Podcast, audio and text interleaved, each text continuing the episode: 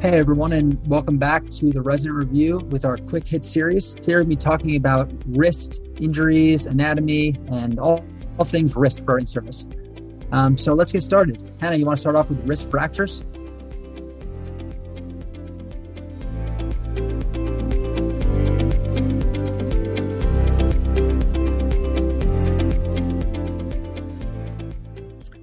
Thanks, Nick. So the we'll start by talking about scaphoid fractures, and this is 60% of carpal bone fractures and is the second most commonly fractured bone in the upper extremity after the distal radius. 10 to 20% of these fractures occur at the proximal pole, and proximal pole fractures have the highest incidence of avascular necrosis. And this is because the distal pole has the best blood supply due to retrograde flow, which we'll talk about in just a moment. So, surgical intervention for humpback deformity is indicated if the interscaphoid angle is greater than 45 degrees. Normal is 30 to 40 degrees. And peak incidence of scaphoid fractures in men, not surprisingly, uh, young men ages 20 to 24. In terms of the anatomy, 80% of the scaphoid is articular cartilage. The dorsal scaphoid branch of the radial artery supplies 70 80% of the scaphoid. The volar scaphoid branch of the radial artery can come from the radial artery or the superficial palmar branch. And this enters the scaphoid at the distal, distal tubercle and supplies the distal 20 to 30% of the scaphoid. The scaphoid is a very important carpal bone because it links the proximal and the distal carpal rows. The long axis of the bone is tilted volar and radial relative to the long axis of the upper extremity.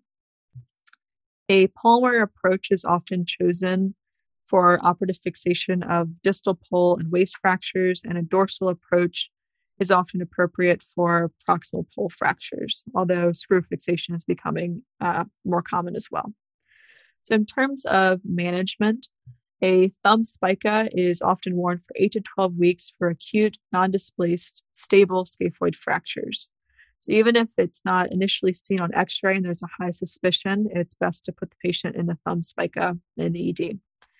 And some studies suggest that a patient should have six weeks of above elbow immobilization to eliminate rotational forces on the scaphoid. MRI is the imaging modality of choice to characterize scaphoid fractures, and this is better than CT. So, operative management is also indicated if there is displacement of greater than one millimeter in any view. And the appropriate X ray view for uh, identifying the scaphoid fracture is ulnar deviation and wrist extension. The scaphoid non-union uh, can occur in anywhere from 4 to 50% of patients, and this is failure of the fracture to heal within six months. Patients will often have decreased wrist extension, pain at the snuff box, and the scaphoid tubercle. There are several procedures that can be used to treat scaphoid non-union. First is the Russe procedure, and this uses iliac cancellous bone grafts.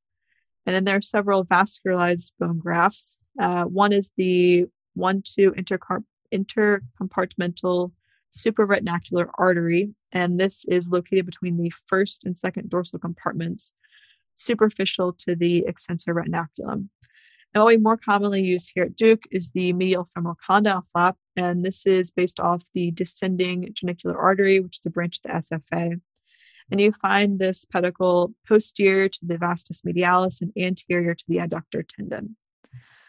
And then there's several salvage procedures um, for scaphoid non-union, and the, these include limited intercarpal fusion, proximal row carpectomy, scaphoid excision and four, four corner fusion, or ultimately a total wrist fusion. Triquetral fractures, these are the second most commonly fractured carpal bone and are most often dorsal ridge avulsion fractures. And these can be treated non operatively with cast immobilization for four weeks. So, hamate fractures, these are usually seen with golfers, tennis players, or baseball players from re- repeated stress. And to identify uh, a fractured hook of the hamate, you'll want to order a carpal tunnel view. Patients will often have hypothenar tenderness. Next, we'll talk about the scapholunate ligament. And this is a C shaped ligament that contains dorsal, volar, and membranous portions. The dorsal portion is the thickest and strongest and has transversely oriented fibers. And there are several important secondary stabilizers including the radioscaphoid capitate, RSC, the long radiolunate, the short radiolunate, and the STT, as well as dorsal structures such as the dorsoradiocarpal and the dorsal intercarpal ligaments. So, another topic that comes up a lot is scapholunate dissociation. And this is the most common form of carpal instability. And the mechanism of injury is axial loading of the wrist that is extended, ulnarly deviated, and an inter- intracarpal supination.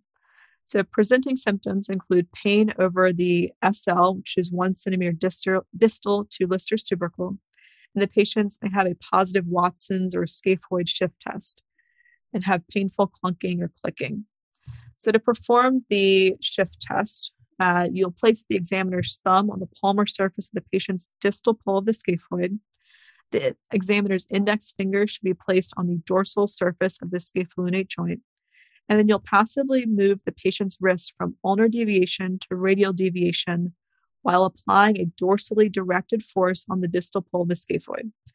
A positive response is dorsal pain with detection of dorsal subluxation of the proximal pole of the scaphoid out of the scaphoid fossa of the radius. And that's the clunk that you'll feel. And then there are many specific x ray findings that will indicate an SL injury.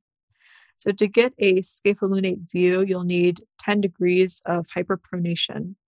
And the best test for a dynamic SL injury is a clenched fist view. Remember that the SL interval may appear normal on x ray. However, this will eventually progress to static changes, which is why it's important to get a dynamic clenched fist view. The scaphoid will flex as the injury progresses, leading to an increased SL and radioscaphoid angle. And this is known as the cortical ring sign. There'll also be collapsed carpal height due to capitate subsidence, and the lunate will extend. The criteria for a radiographic diagnosis of an SL injury includes an increased SL angle of greater than 60 degrees and an SL gap of greater than three millimeters. And this came up recently on our in service. An MRI and an MR arthrogram are great ancillary imaging modalities, but arthroscopy is the gold standard for diagnosis. And this, with this, you're able to perform anatomic and functional evaluation. This includes a grading system based on the appearance of the SL ligament and the ability to pass an arthroscope through the SL interval. And this is known as the Geissler grade. The progression of scapholunate instability can occur over time or acutely with trauma. And progression typically follows where occult injuries can turn into dynamic injuries. Eventually, you'll have scapholunate dissociation, which may be a static deformity that progresses to a DISI deformity. And with a DISI deformity, you'll have the lunate that extends and the scaphoid flexes. And finally, you'll have the development of SLAC wrist, which is scapholunate advanced collapse. Nick, do you want to take it from here and talk about SLAC wrist? Sounds good. So the stages of SLAC wrist are uh, as follows. Stage one is arthri- arthritis of the radial styloid. Stage two is going to be arthritis of the entire scaphoid fossa of the distal radius. Stage three is going to be arthritis of the capitolunate articulation. Treatment of these injuries is extremely complex and depends on the stage of scapholunate injury as well as certain preference.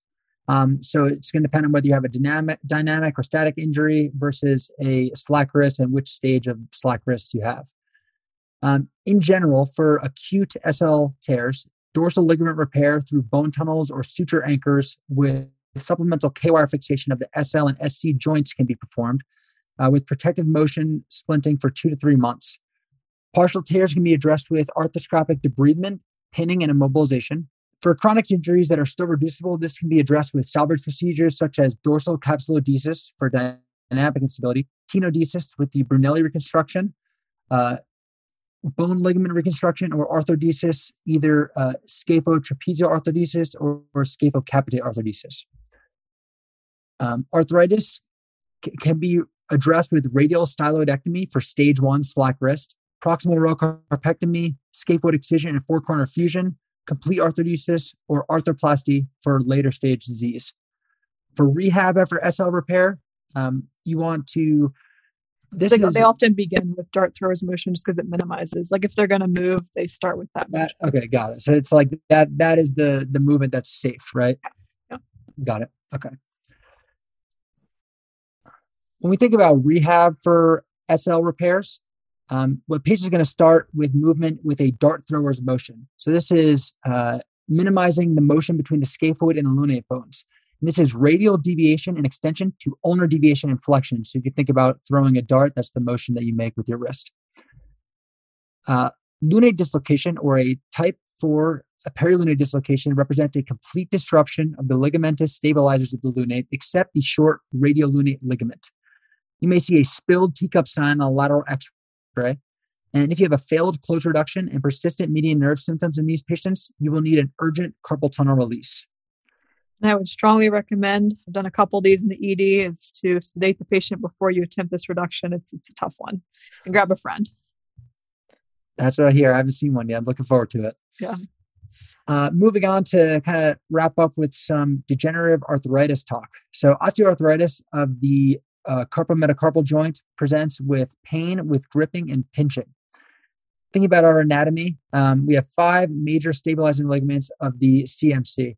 You have the anterior volar oblique ligament, the ulnar collateral ligament, intermetacarpal ligament, the dorsal radial ligament, which resists dorsal dislocations, the posterior or dorsal oblique ligament, which resists dorsal dislocations as well.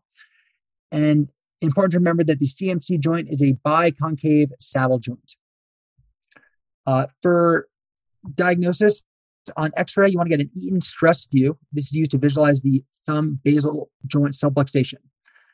I'm thinking about the different stages of uh, CMC arthritis. So for stage one CMC arthritis, we're going to see joint synovitis and preservation of the articular surface. We can address this with ligament reconstruction, um, reconstruction of the volar beak ligament with FCR. do a metacarpal osteotomy to adjust the adduction contracture, and or you can do an arthroscopic debridement and thermal capsulorrhaphy, um, although there's no long-term data on this procedure. For stage two through four disease, we think about an ablation of the involved articular surface. You can do an arthrodesis, which is a good option for a laborer or someone that's going to need to use their hand frequently. Um, the incision for this is going to be between the APL and the EPB to approach the joint capsule. You could do a total trapeziectomy, uh, plus or minus an LRTI or ligament reconstruction and tendon interposition. You do an implant arthroplasty. You do a partial trapeziectomy with implant inter with interposition arthroplasty, or a tightrope procedure. So a lot of different options. Um, I think something that came up recently on our in-service exam was the difference in outcomes between a trapeziectomy alone and a trapeziectomy plus LRTI. And uh, the only significant difference here was uh, less operative complications uh, with the trapeziectomy alone. So there hasn't been uh, a lot of outcomes difference seen in the literature. So a lot of this is surgeon preference. Yeah, I think tightrope is kind of least here becoming more popular than than LRTI, which is a pretty big surgery. Uh, you know, to use the whole FCR or even part of the FCR. For sure. Uh, moving on to wrist arthritis, we'll wrap up here. Um, STT arthritis presents with pain over the radial aspect of the wrist, but a negative grind test. You can treat with STT joint fusion. Uh, a four corner fusion is fusion of the capitate, lunate, hamate, and triquetrum. And in order to perform this procedure, you need to have preservation of the lunoradial joint. For proximal row carpectomy, you need an intact capitolunate articulation. That's commonly tested. Uh, the capitate falls into the lunate fossa of the radius, and you can expect recovery of 80% of grip strength and 50 to 60 degrees of range of motion. Other procedures that we think about for wrist arthritis are total wrist arthroplasty. And finally, wrist arthrodesis is a salvage procedure. So that wraps up our conversation and our review of wrist for our in service coming up. Um, we hope you enjoyed it and good luck studying. As a plastic surgeon with a unique vision for each patient, the more options you have at your fingertips, the better. Natrelle is one of the portfolios available to you. To learn more, visit natrellesurgeon.com.